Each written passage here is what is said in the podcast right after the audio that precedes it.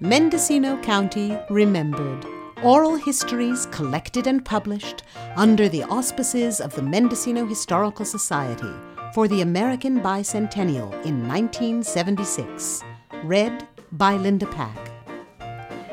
Today, from Upper Redwood Valley, the recollections of Louella Williams, born 1874. July 11th, 1892. I stood before the Mineral Springs District School in Upper Redwood Valley to begin my career as school teacher. I was 18 years old. I had passed the March examination given in Ukiah by the Mendocino County Board of Education and had received a certificate for teaching in the elementary schools of the county. Mineral Springs had engaged me for their fall term at the munificent salary of $45 per month. Upper Redwood Valley at that time was a wild country, with homes miles apart. One family of children walked two miles to school. I walked over a mile. A part of my way led along a path that cut through a portion of the thicket of manzanita and chaparral brush that covered most of Upper Redwood Valley. At my feet, sometimes I noticed the tracks in the path. Well, I went ahead of the children to school until the boys one day told me those were bear tracks.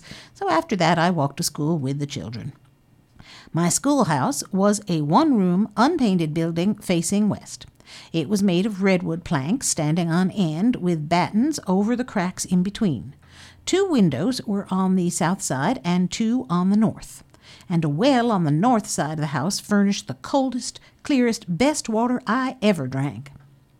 Inside the building was as unpainted as the outside. The teacher's desk was a table with a drawer, and her seat a rawhide bottomed chair. Children's desks were roughly built and double for seating, and nothing in the room was painted. A shelf at one side of the door held a tin water bucket and a tin washpan. A long handled tin, tin dipper, a long handled tin dipper was for use by all, without discrimination.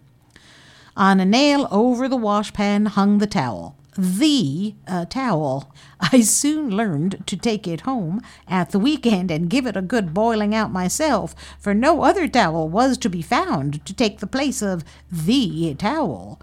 As for the dipper, I washed it almost every recess before I used it.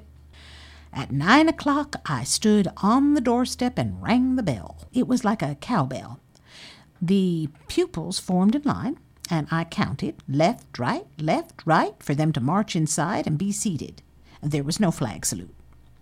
My school numbered 14 pupils. One tall boy was 18 years of age. Well, I was a few months older. Every eye was upon me. I was well covered in a blue cotton dress, homemade. My skirt swept my ankles below the tops of my high topped black button shoes. I wore black cotton stockings, which of course were never glimpsed. My sleeves reached my wrists, and my collar was snug around my neck and under my chin. I had worn a hat to school. Of course. Everybody in those days wore a hat to go only to the garden gate. And the hat I wore was a straw sailor. Now I remember it especially well because I was told it was almost the exact color of my hair. The girls in front of me were as modestly clothed as I was. Their skirts were only slightly shorter than mine, and the colors worn were dull. Their hair hung in long braids tied at the ends with ribbon or string, and their bonnets were pretty with bows under their chins, the principal attempt at gaiety in their dress. Older boys never, never removed their coats in schoolroom. It would have been bad manners to have done so. Younger boys, up to 12 years or so, wore knee trousers buttoned up to calico or gingham waists. Most of them were barefooted. And I had no problem of discipline. But absence was dreadful. Girls stayed at home to help with the washing a day every week. Boys helped their fathers in the fields, sometimes for three days at a time. One day I was absent myself. I was too ill to go to school. Well, what to do? There were no substitutes uh, within miles, and there was no telephone with which to call the homes. But of course, there was that big boy and a horse, so he Paul revered the district, and that was that. You've been listening to the recollections of Louella Williams. To learn more about Mendocino's rich past, visit any of our county's many excellent museums, libraries, and historical societies. A full listing of Mendocino County Remembered episodes and selected audio archives can be found at lindapack.net. Mendocino County Remembered is produced by Mary Eigner and Linda Pack for KZYX and Z.